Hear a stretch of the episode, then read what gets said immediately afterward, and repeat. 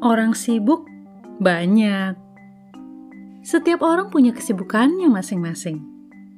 Yang nggak selalu diposting. Tapi nggak semua orang belagu.